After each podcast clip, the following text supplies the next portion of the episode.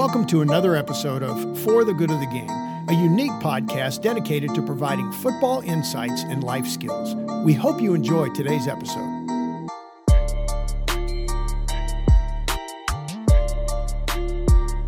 Hey guys, welcome to another episode of For the Good of the Game. Today, we have the distinct pleasure of hosting Liffort Hobley, former LSU Tiger, Go Tigers, national champs in 2020 as the 2019 season. But Liffort uh, is a guy that I met through my association with uh, Major League Football. We've done several coordinated events here in the Dallas area. Uh, Liffort played, as I said, at LSU and uh, was drafted by the Pittsburgh Steelers in the third round in 1985 draft. And uh, he was with the Steelers and uh, St. Louis his first year, and then ultimately ended up at, with the Miami Dolphins and finished a, a very strong eight year career in the NFL with the Dolphins. So uh, I would first of all like to uh, officially welcome Liffort Hobley to the uh, to the show. Thanks for being here, Coach. Oh, Coach, thanks for inviting me. I uh, was pleased that you called and said yes to uh, being on the show. I think it's a great opportunity for us to talk about some of the things here we do uh, as NFL alumni after your career. That's absolutely awesome. I I I will bring up a couple of uh, different things. But one of the things I want the, the crowd to know here is that uh, Liffort is the sitting president of the Dallas chapter of the NFL Alumni Association. I've been involved with uh, several different events in this area, and Liffort's been very instrumental in helping us coordinate and get to the place we needed to be to run these events. So it's it's all worked out well. I want to go back and just give you an opportunity to kind of give us a quick synopsis of, of kind of how you got your start in football, your football journey from beginning up through when you went to LSU to play. Oh my goodness, I uh, started uh, just went out for a team when I was uh, nine, ten years old. Uh, my first position was center. you know, basically, I was a better athlete than a lot of the kids, so our coach needed someone to protect the quarterback and get the ball to him. No one could actually do that. So I actually engaged and I was able to do that. My first time touching a football, going on a football field, I was a center. Isn't that crazy to end up playing safety? Isn't that weird? Exactly, exactly. and, you know, after the Little League football, you move up to, you get to middle school and they recognize your talent. And then, of course, you start to move around. They start to put you in positions where you can actually – really helped the team. So at Broadmoor Junior High, I became a running back. Uh, two years, a year later, I was the quarterback, and from on and on through high school, I played quarterback. As an athlete, I very seldom got a, got plays in on defense because uh, coach at our coach in high school wanted to protect his quarterbacks, and of course, you got a few reps here and there, but not very few, not very many. Sure, understand. And then on from high school, I got an opportunity to uh, obtain a scholarship, even though I had a, a lot of major universities uh, interested. Uh, going to Byrd High School, wearing the purple and gold, sort of resonated with uh, going directly to LSU. Mm. Wasn't my first visit as a official visit. I actually uh, visited Ole Miss and Tulane University uh, before I actually visited LSU as an option. And uh, just happened to see a lot of similarities, a lot of relationships of players that I played against in high school mm-hmm. and some that I admired as players in high school. So LSU was my choice. That's outstanding. I uh, I know that they have come a long way and had uh, uh, you know eh, there was kind of a of late kind of a circuitous route back to the national championship. Interestingly enough, going through uh, Alabama are trying a couple of times prior to defeating them in the playoffs. Right. And uh, of course, Nick Saban having coached LSU to a national championship was, you know, a kind of interesting. So, what were the, who were the coaches you played for when you were there? I was recruited. Uh, that uh, gentleman that rarely gets talked about or basically uh, discussed in the LSU conversation is Bo Rein, mm-hmm. who was a head coach at North Carolina State. Sure brought his entire staff to uh, Baton Rouge to uh, engage as the head coach in 1980. Um, I signed with Bo Rein, uh, letter of intent to basically just, hey, I'm I'm gonna try you as a quarterback coming in LSU. Unfortunately, Coach Rein, uh, uh, after signing a couple of players that night, flew back to Baton Rouge and his plane crashed. Mm-hmm. So he died in a plane crash and never got to address or coach the team. But I stayed a course, and Jerry Stovall took over as the head coach. uh, former LSU great and uh, former former St. Louis Cardinal as well. Sure. Uh, I trusted in his words of basically me coming in and you know getting the right opportunity to play at LSU. When I walked on campus, I thought I was a quarterback. When I walked in my locker room, I got number 29, really big number for a quarterback, so I accepted it. I accepted that challenge, and it, it turned out to be an amazing opportunity for me. My future basically predicated on being able to make changes. Sure. And uh, I was willing to make that change. And a lot of players get to college and they get stuck on opportunities that they don't see, Mhm. which is changing positions.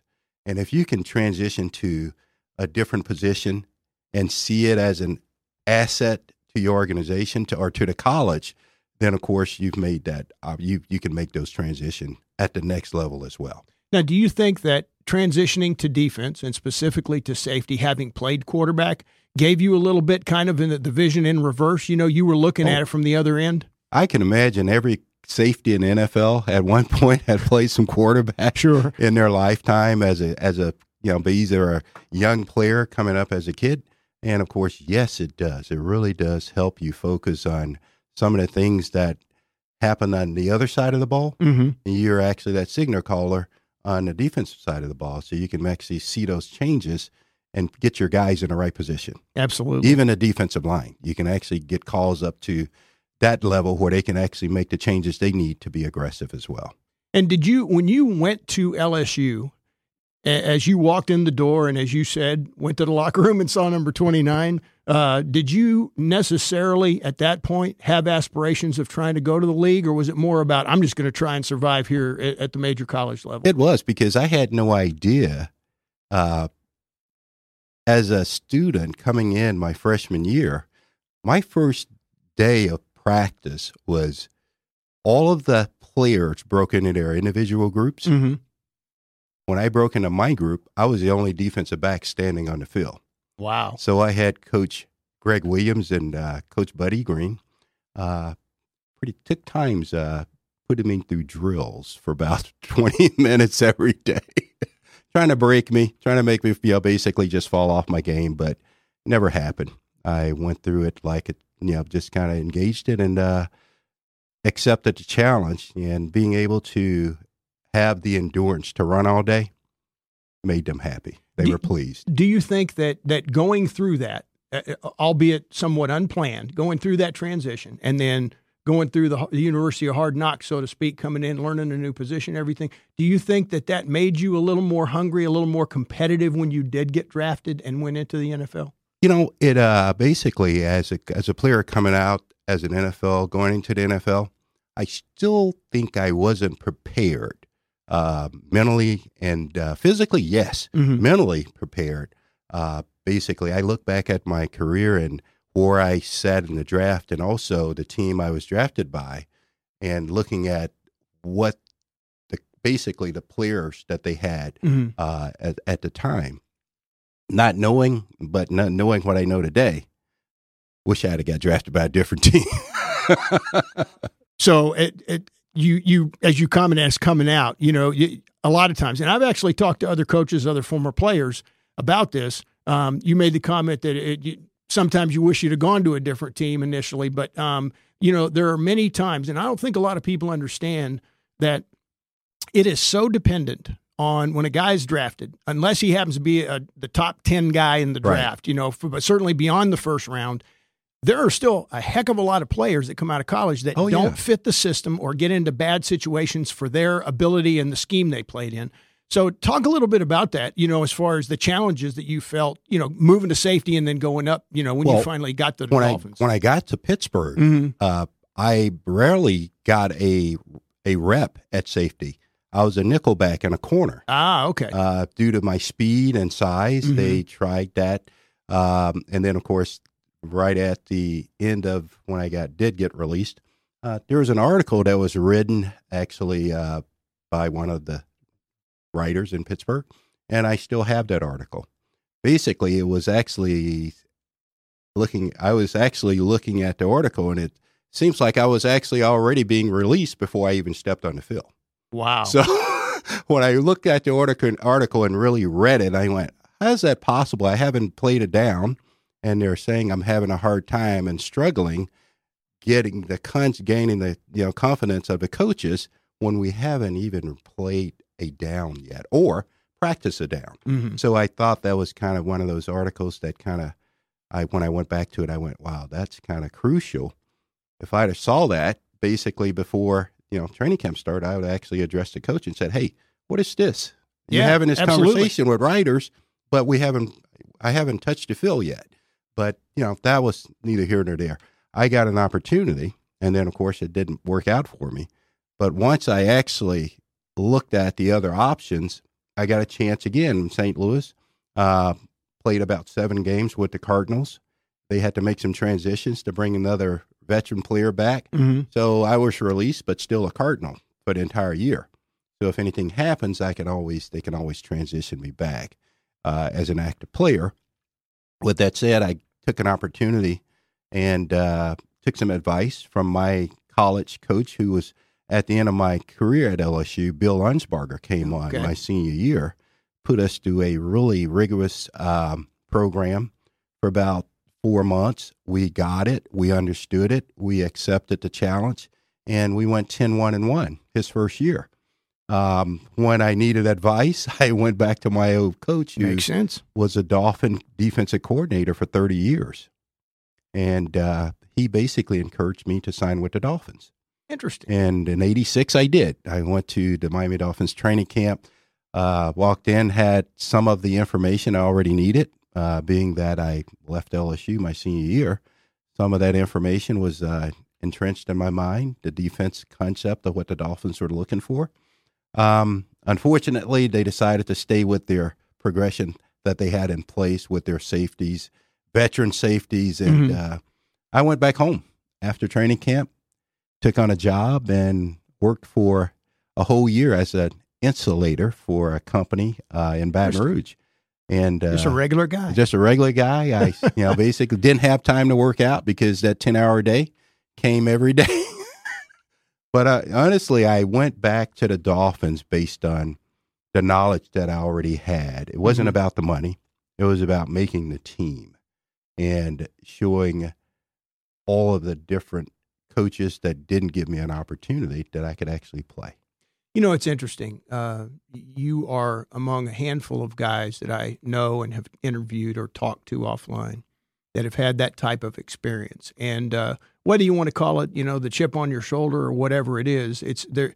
Sometimes the internal uh, force that pushes you is much more powerful than external motivation because you want to prove it to them and you want to prove it to yourself That's for sure. you know and, That's and i think Coach. that's that's a powerful message to a lot of young athletes um, you know we've seen them at a couple of different places most recently Oh, yeah. i was here back here when we did the tryout camp Exactly. uh, for uh, uh, mlfb in march but uh, I, I see that a lot and you see that kind of grit and determination in a lot of those young young players faces and and that's a good thing. Well let's talk a little bit about uh, the transition and coming back and i know that you've worked here and been in the area for a while but you are the current sitting president of the dallas chapter of the nfl alumni. I know that the various different chapters across the country have various levels of involvement and activity within their organizations but i happen to know that this one is you know up and coming as well as ongoing because Certainly. you've really put some fuel behind it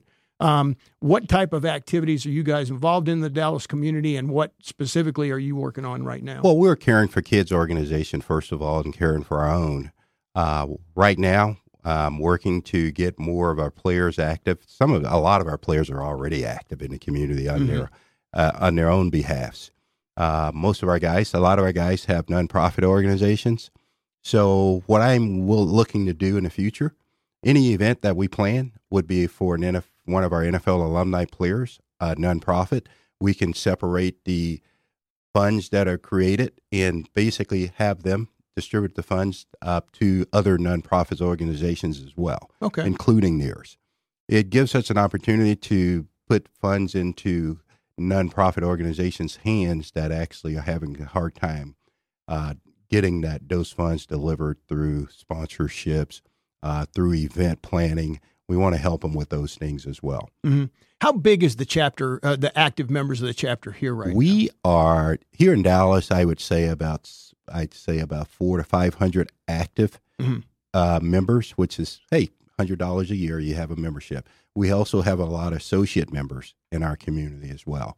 Uh, with that said, I, I have over six hundred cheerleaders in the Dallas community that are active members. Wow. And there's another four to 500 players that are active members, but we have over 1,500 former NFL players living in the Dallas Fort Worth community.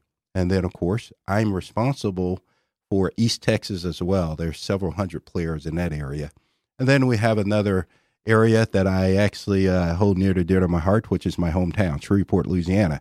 I actually own that territory all the way down to Alexandria. So we do have active active members of a few hundred, not only LSU but Louisiana Tech, Southern University, Grambling, uh, those state schools uh, members that are active members at NFL alumni. That's awesome.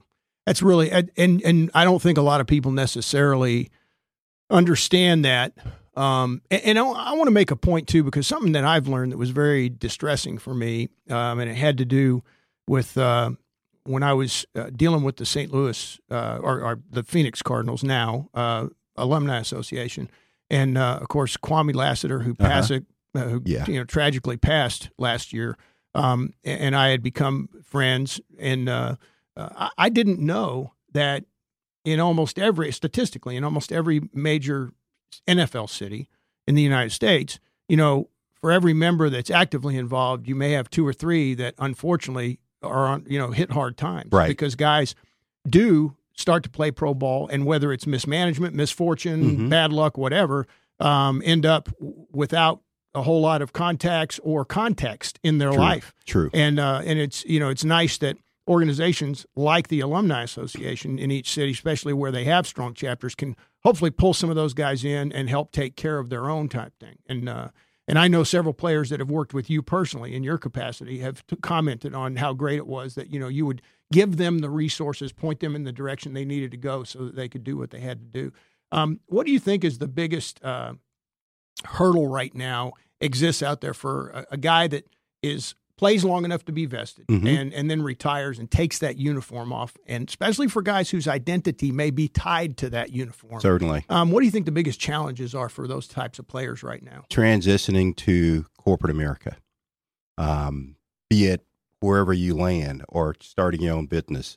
If you've had the proper practice and engaged while you were playing as a player mm-hmm. and uh, accepted some of the information and truly accepted it, even if it's financial advice. Uh, I'm basically looking at a young man who plays in NFL, Carl Nassib, that was with Cleveland Browns and now is with Tampa Mm-hmm. who's basically I feel like is an amazing young man that provides financial advice to current players, wow which is you know basically you know one of those things where you're like, wow, this kid's awesome. And I watched the Hard Knocks, and I went, this this is unbelievable. And I'm and I'm and you know you catch yourself talking to the TV, they telling, hey, you guys better listen to this this guy because he knows what he's talking about that's awesome he can help you save your you know basically uh, put your future in check where you can actually have reserves when you leave the NFL and if you're having a struggle trying to find the right job the right company to work for or Mhm. start your own business you'll have those resources financial resources uh, that we talk about all so dearly when we leave the NFL what do we have left did we plan while we were playing or did we basically ex- just sort of float alone and think we're going to play forever and that we can transition and still have funds available to us as players you take on a lot of responsibility you take on family responsibility you have relatives that reach out to you sometimes that are struggling you want to try and help them you can't help everyone but you try your best to do the best you can sure to put your arms around a lot of. And then, of course, you have uh, some community services that you're involved with.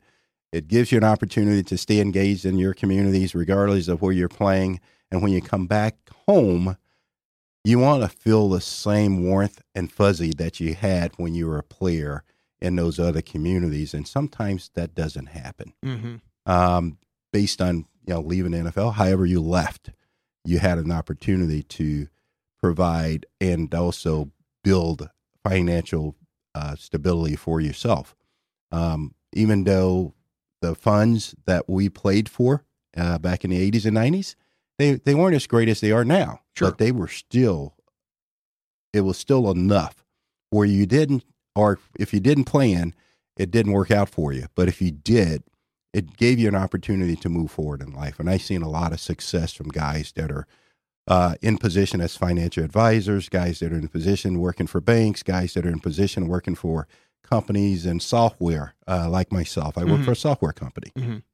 Past 20 years, I was very fortunate to walk off the football field into the Miami Dolphins front office as a player program coordinator, uh, building a resume for myself with the organization as a player Right. and then of course using that resume for things I did in the community to put me in a position to work for the organization as an employee after football, and uh, having that responsibility for about three years, and you know basically after Coach Shula retired, I basically got an opportunity to move in a different direction as well. That's awesome.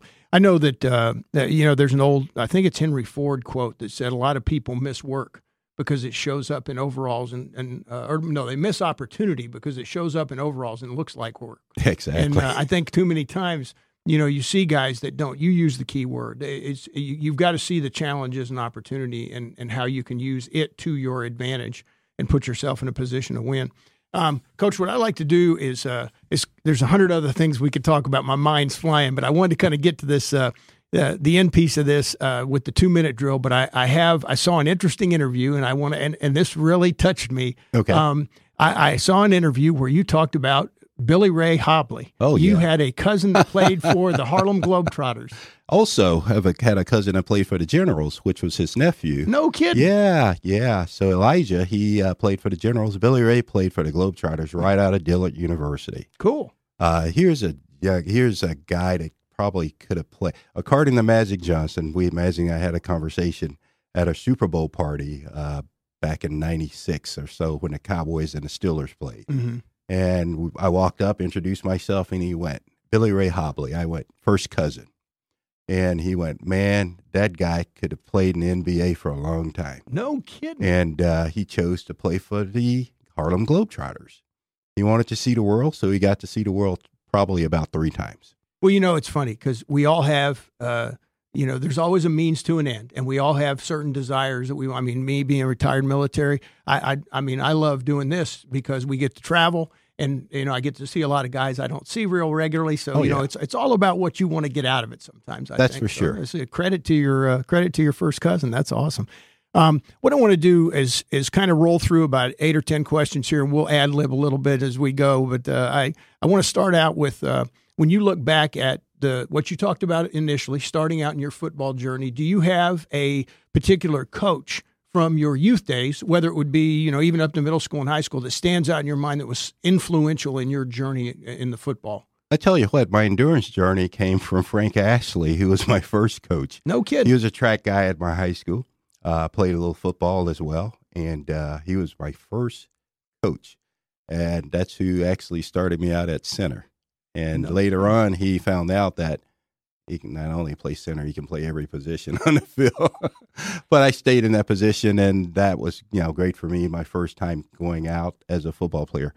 He was one of those guys that drilled it, toughness, hard work pays off and it even resonates today those that same those same words hard work pays off I- Sure. i was getting as a 10 year old kid back then and then of course getting to a next level uh, working with middle school coaches that were um, that were former college players like uh, coach gerald at broadmoor junior high and coach mays at broadmoor junior high and then moving into byrd high school to work with coach jerry burden who was a former San Francisco 49er, was basically one of those things that he never talked about. He never talked about his accolades being an All American from Northwestern Louisiana as a running back and playing two ways in the NFL back in his day.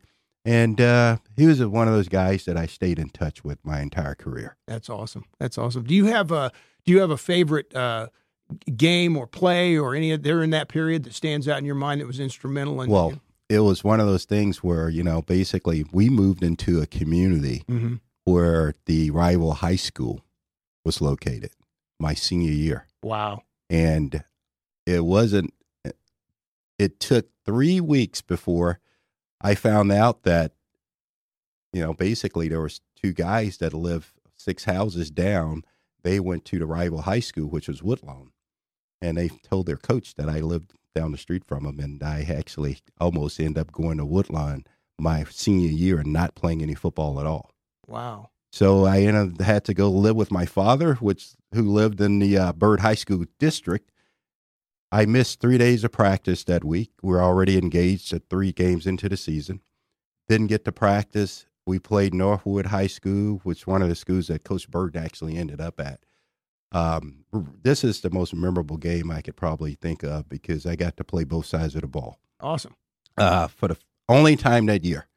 Uh, they had one of the top receivers in the state, uh, Raymond Cowles, and coach goes, uh, "Hey, I know you haven't practiced, but played, know, got a lot of work in this week, but I want to need you to go both ways."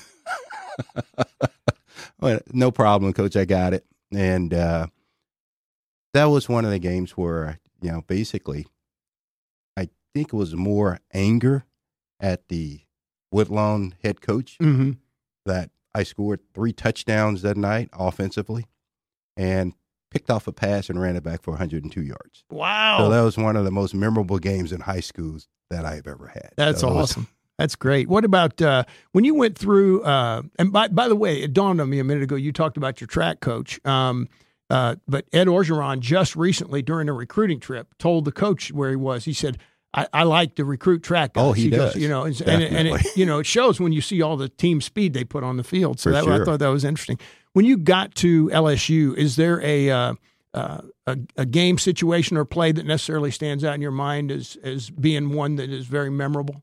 Well, I tell you what, it's uh, LSU the four years, the five years actually I was there. I it was just amazing to walk into that stadium every on the Saturday nights that you got an opportunity.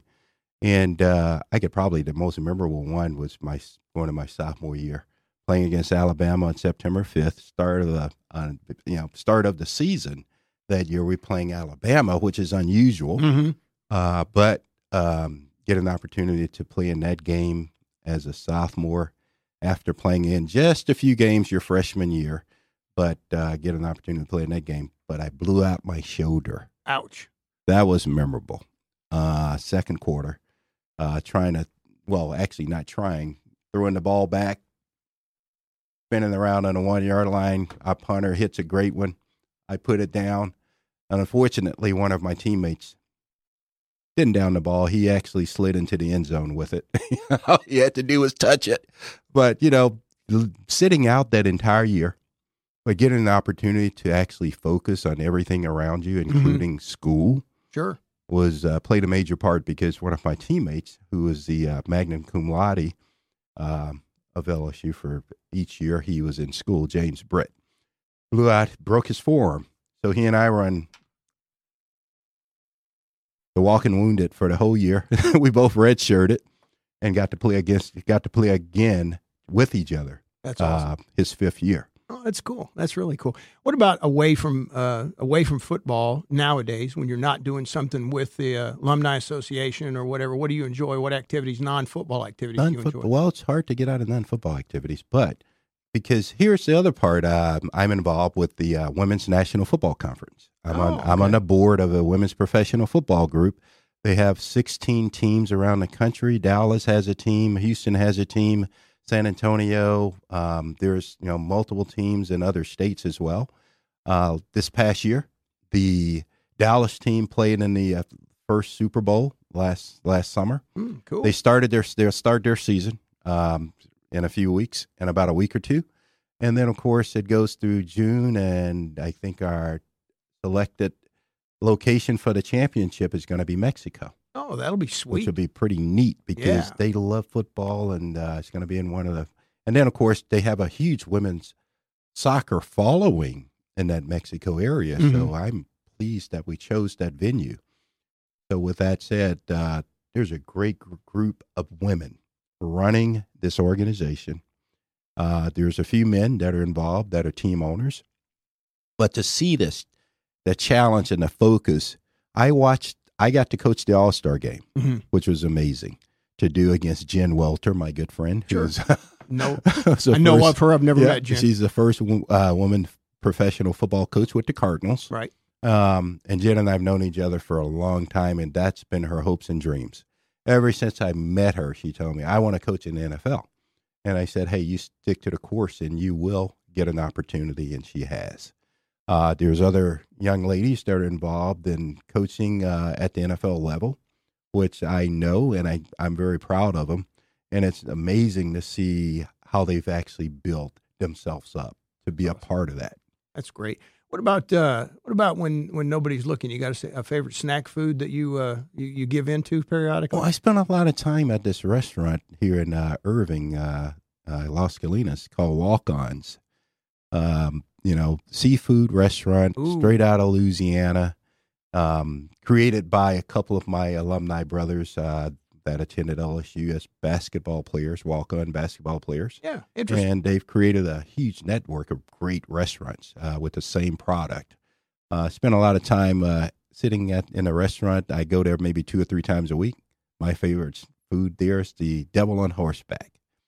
Huge fried shrimp, wrapped in bacon and battered, oh my goodness, crispily battered. It's it's it's just amazing. that, that does sound wonderful. That sounds great. What about uh, when you when you look back on your playing career uh, with, with the Dolphins in particular, since that was the bulk of of your professional career? Do you have a person that sticks out as a as a best all time teammate, or one or two maybe? There was a there was a few guys. Uh, Glenn Blackwood is definitely one of them. Lyle Blackwood, those guys. You know, basically when I was coming in that's Mhm. next year to make the team in '87, Lyle was on his way out and was giving me all the everything I needed. Glenn was there, and basically when you walk into an organization and guys see, hey, this guy can actually play Mm-hmm. let's let's get let's get moving. We want to move in the right direction. We want to stay on the same path.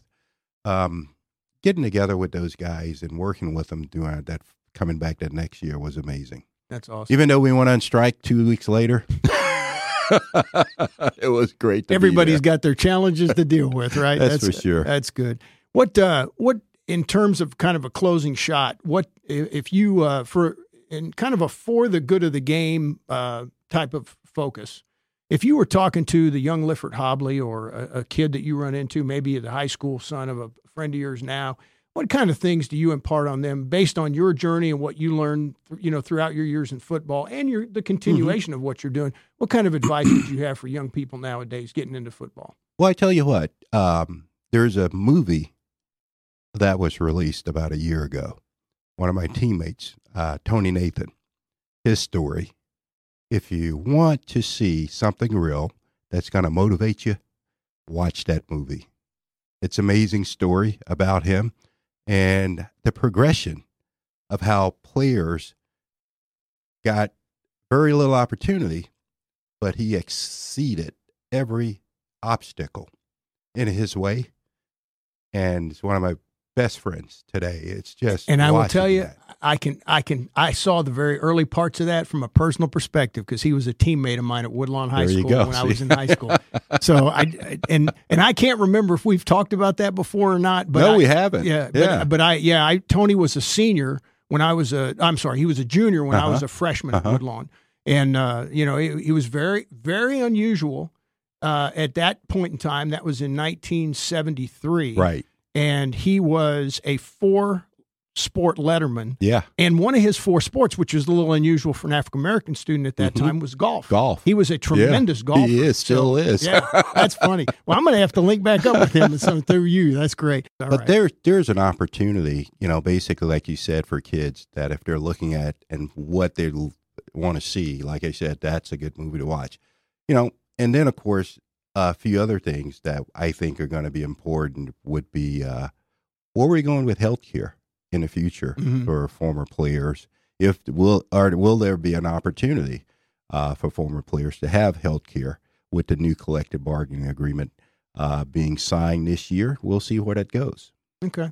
Well, I, I, again, I really appreciate you taking the time to be here. I know you stay busy with all the activities you got and uh, with all the uh, additional responsibilities besides having a regular job. So we really appreciate you being on for the good of the game. And I just want to remind everybody out there, whenever you're out there doing anything for the game of football, remember, do it for the good of the game. We'll see you next time. Take care. Thanks for joining us. Please be sure to save this episode to your favorites and subscribe to the podcast.